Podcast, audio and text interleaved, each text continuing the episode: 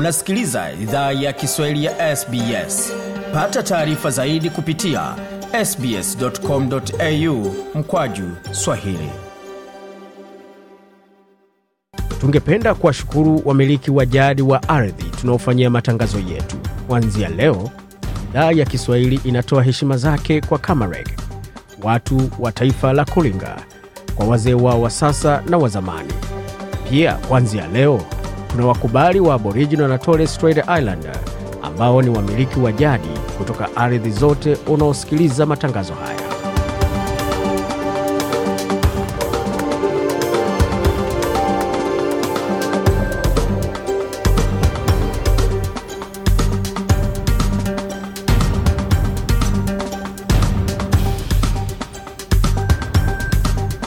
jambo popote ulipo na karibu katika makala ya idhaa ya kiswahili ya sbs uko na migore migerano katika studio za sbs na mtandaoni anani ambao ni sbs.com.au mkwaju swahili Tuko na mingi ambayo tumeandalia tukianza kwa kionjo cha kila mpopo kiko hapo mbele tukiwa ni siku ya kwanza ya tamasha ya african music festival ambayo inafanyika katika ukumbi wa federation square mjini melbourne. Je kushiriki kwa wakenya na kuonyesha tamaduni za kiafrika jimboni victoria hususan mjini melbourne kutakuwa na faida gani?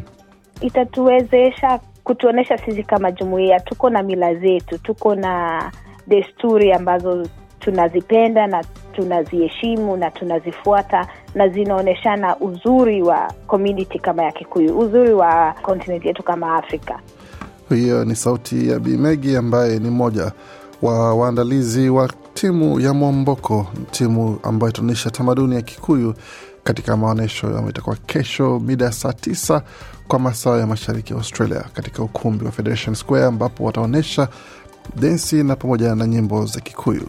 Na kutoka pia nyimbo za kikalenjin vilevile za kimasai pamoja na kiluya kutoka kenya wataonyesha yote tamaduni zao hapo.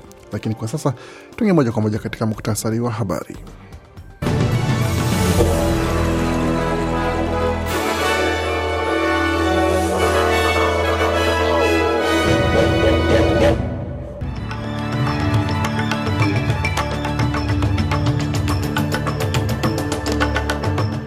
kuendelea kusikia idhaa Kiswahili ya SBS ukiwa na migodi migerano. Katika muktasari wa habari, waziri mkuu Antony Albanizi ashiriki katika kongamano la APEC ambalo wanazungumzia masuala mbalimbali yakiwemo mabadiliko ya tabia nchi ama hali ya hewa pamoja na namna ya kuweza kuwa na nishati nzuri kwa mia katika nishati nzuri ama nishati yenye inaleta afya nzuri hapo pia kuna kuwa na hoja ya sheria za dharura ambazo zimewasilishwa na kiongozi wa upinzani Peter Dutton akizungumzia swala zima la waathiriwa wa wahalifu ni kipi ambacho nasalifanyika kupitia mahakama amri ya mahakama ya upeo nchini Australia. Vilevile vile kuna swala zima linalowagusia wauguzi na saratani, ambapo waziri wa afya Mark Butler ana tangazo ambalo ametoa hivi punde kuhusu kile ambacho serikali itafanya.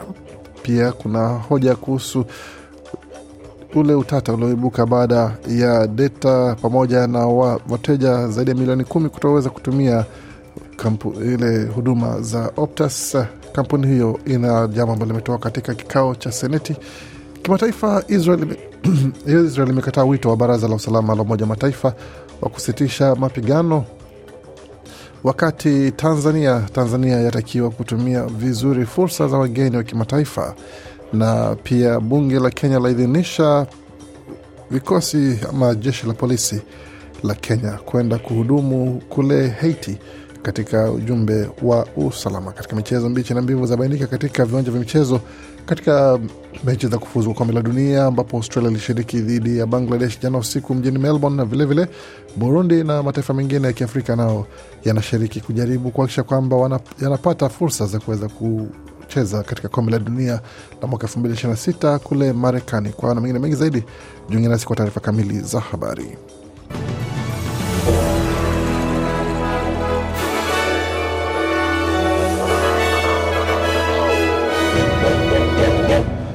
Waisikia idhaa ya Kiswahili ya SBS ukiwa na migode migerano, na hapa ni taarifa kamili ya habari kutoka studio zetu za SBS, tukianzia katika taarifa za waziri mkuu ambaye kwa sasa yuko katika kongamano la APEC ambalo ni kongamano la Asia Pacific Economic Cooperation ambalo linafanyika huko, na kuna mengi ambayo wanajadili kwa sasa, yakiwemo masuala ya mabadiliko ya hali ya hewa vilevile vile kuhamia katika matumizi ya nishati ambayo ni mbadala. Miongoni mwa mataifa ambayo yanashiriki katika kongamano hilo ni Marekani, China, Canada, Japan pamoja na Indonesia. Katika kongamano hilo wazi, rais wa Marekani Joe Biden amesema kwamba viongozi wa kanda la Indo Pacific wana wajibu wa kuelekeza dunia katika kupata malengo ya chini ya uzalishaji wa hewa chafu. Hapa na maelezo zaidi. As a region, we're responsible for the largest share of the region we're talking about here around this circular table. Anasema kama kanda tuna wajibu mkubwa zaidi wa ugavi mkubwa zaidi kama kanda. Nikizungumzia kama kanda, ni sisi ambao tuko katika meza hii ya mazungumzo. Tuna wajibu mkubwa sana wa uzalishaji wa hewa ya kaboni. Kwa hiyo tuna pia wajibu wa kutafuta suluhu hizo, wakati tunatafuta namna ya kuwa na muda kuweza kuwa na mabadiliko na bila shaka kuweka kila kitu katika hali sambamba. Kutoka pata urejea hapa nchini ambapo kiongozi wa upinzani Peter Dutton amesema kwamba waathiriwa wa uhalifu wameachiwa, amba, wale ambao wameachiwa kutoka vizuizi vya uhamiaji baada ya mahakama ya upeo kutoa shauri kwamba na hukumu kwamba lazima waachiliwe, wanaishi kwa uoga. Hii inajiri baada ya serikali kuwasilisha mageuzi mapya uh, katika sheria ya uhamiaji jana usiku Novemba 16 ambayo itaweka vizuizi vikali zaidi kwa wale ambao watakaoachiwa kama wafungwa. Miongoni mwa vizuizi ambavyo vinaachiliwa ni pamoja na kufuatiliwa kwa karibu popote walipo, pamoja na kuvaa kifaa maalum kwenye mguu wao ambao kitawafuatilia na kutoa data popote watakapokuwa na wakati watakapokuwa hapo.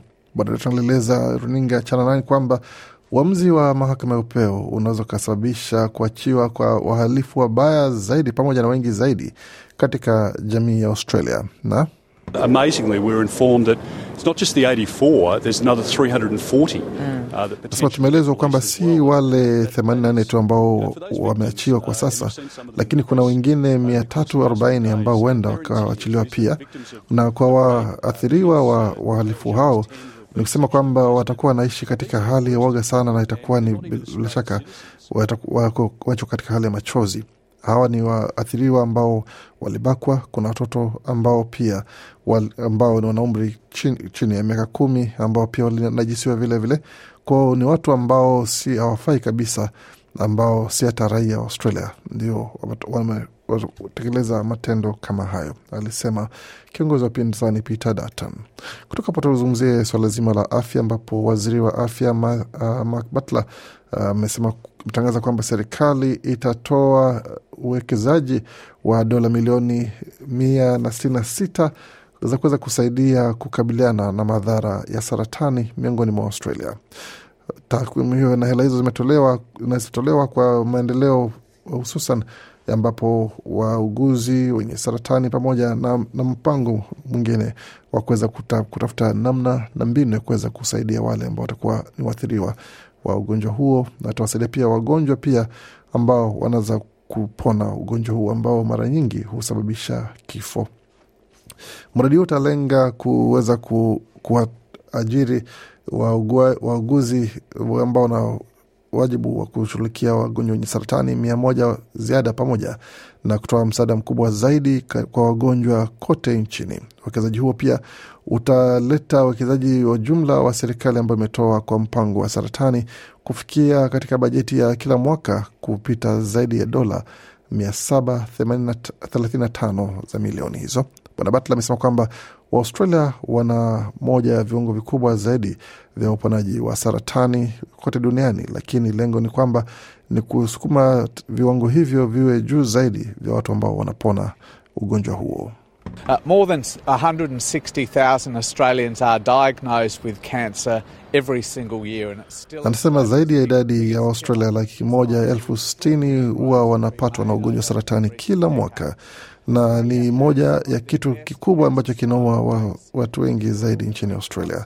Licha ya takwimu hizo na licha ya mafanikio ambayo tumepata katika uh, miongo hivi karibuni Australia inaendelea kuwa katika hali moja tata ya, na pamoja na kuleta viwango vikubwa zaidi vya uponaji wa saratani katika dunia yote, pamoja na tunaendelea kuona tiba za aina mpya zikiendelea kutolewa pamoja na uvumbuzi mpya ambao unajiri mtandaoni kila wakati, ambao unasaidia kuboresha viwango vya uponaji zaidi.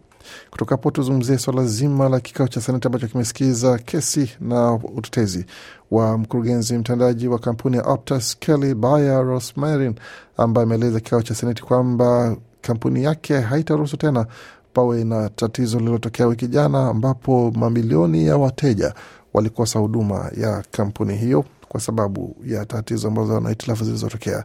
Zaidi ya wateja uh, milioni kumi nchini Australia pamoja na biashara laki nne ziliachwa bila huduma ya simu wala internet kwa masaa kadhaa. Uchunguzi huo umetazama namna kampuni hiyo ilivyoshughulikia janga hilo na namna inavyoweza kuakisha kwamba na utoaji pia wa data, bonasi za data ambazo ni sehemu ya wat, kile ruzuku ambalo limetoa kwa wale ambao ama fidia ambayo imetolewa kwa wale.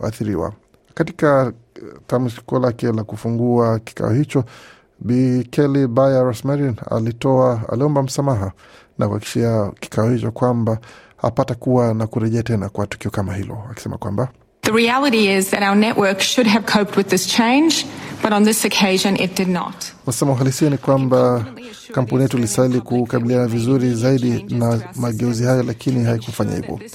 Kwa hiyo nina imani kwamba na nahakikishia umma wa Australia kwamba tutafanya kila tuwezavyo na kuweka mageuzi mara moja katika mfumo wetu kuakisha kwamba maswala yaliyoibuka na yaliyotokea hayatawairudia tena kutokea na hata utawahi kuwa na changamoto kama hiyo tuliopitia katika uh, Jumatano iliyopita.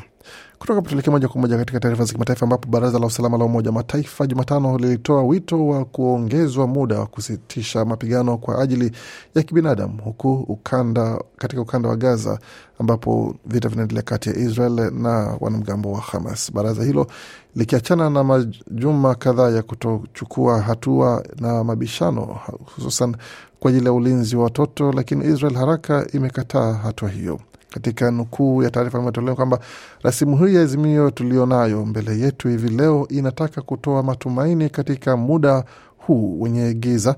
Balozi wa Malta Vanessa Fraser, ambaye aliongoza mazungumzo na kuandaa waraka huo, katika nukuu nyingine kwamba inalenga kuhakikisha utulivu kutokana na jinamizi la sasa huko Gaza na kutoa matumaini kwa familia za waathirika wote. Hasa inaangazia masaibu ya watoto waliokwama katika eneo la vita na wale wanaoshikiliwa mateka. Katika taarifa nyingine kwamba azimio hilo linataka kuongezwa sitisho la muda kwa masuala ya kibinadamu na njia za ufikishaji misaada huku Gaza kwa siku kadhaa za kutosha, kuruhusu misaada kuingia, kurekebisha uharibifu wa miundombinu muhimu kama vile hospitali, visima vya maji na maduka ya kuwekea mikate na kuwezesha ukuaji wa kitab, kitabibu hususan kwa watoto.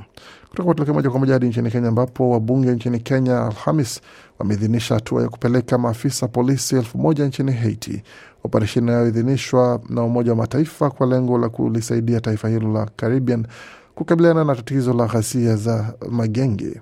Mwezi Julai, Kenya iliahidi kupeleka maafisa elfu moja wa polisi nchini humo baada ya ombi la kimataifa la Haiti la maafisa wa usalama ili kusaidia katika kukabiliana na magenge yanayolaumiwa kueneza uhalifu. Hata hivyo, mapema Oktoba, chama kimoja cha upinzani nchini Kenya kiliwasilisha kesi mahakamani kukipinga upeleka, upelekaji huo.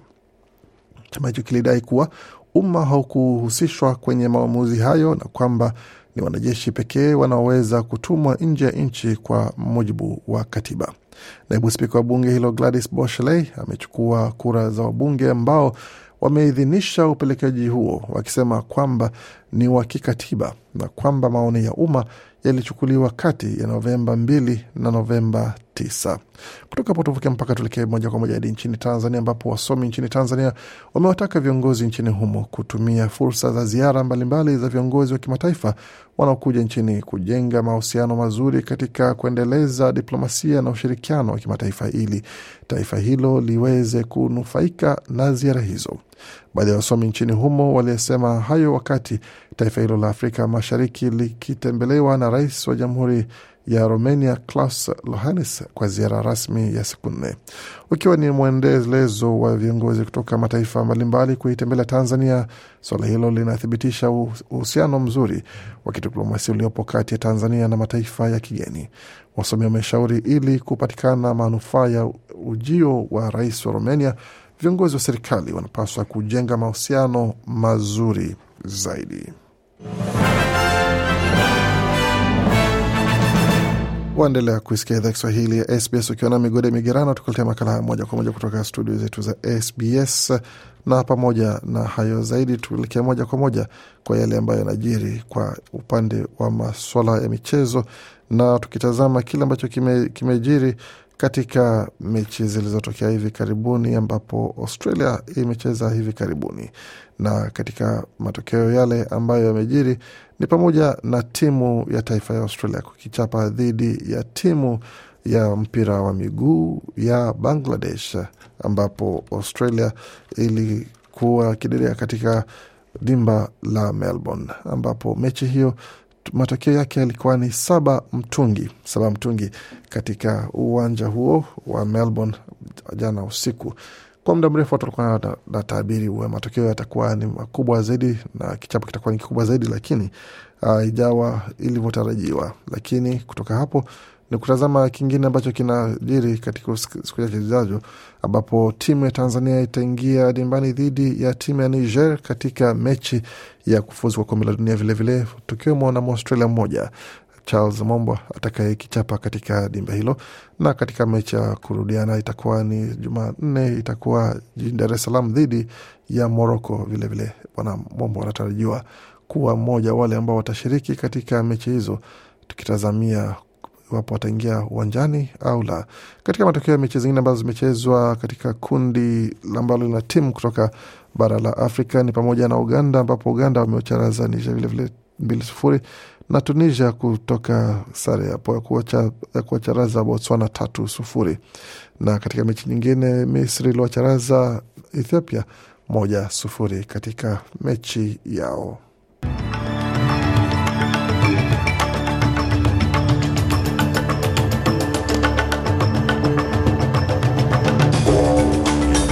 Tukitazama kwa haraka hali ilivyo katika masoko, dola moja ya Mare, ya Australia ina thamani na senti 65 za Marekani, wakati dola moja ya Australia ina thamani ya faranga 1843 na senti 27 za Burundi, wakati dola moja ya Australia ina thamani ya faranga 1697 na senti 80 za Congo, na dola moja Australia ina thamani ya faranga elfu kwa mradhi 803 na senti 32 za Rwanda, wakati dola moja Australia ina thamani ya shilingi 2445 na senti 34 za Uganda na dola moja Australia na thamani ya shilingi 98 na senti 47 za, trans, za Kenya, wakati dola moja Australia na thamani ya shilingi 1619 na senti 57 za uh, Tanzania. Katika utabiri wa hali hewa jijini Adelaide nyuzi joto pale ni 20.3, wakati Canberra ni 19.1, Brisbane zikiwa ni 32.3, Darwin 29.2, Hobart 19.3 Perth 22 wakati Melbourne 15.7 na Sydney joto pale ni 20.4. Kufika pona mwisho taarifa habari ambayo tumeandalia. Baki nasi kwa makala mengine ambayo anakuja kutoka studio zetu za SBS Radio.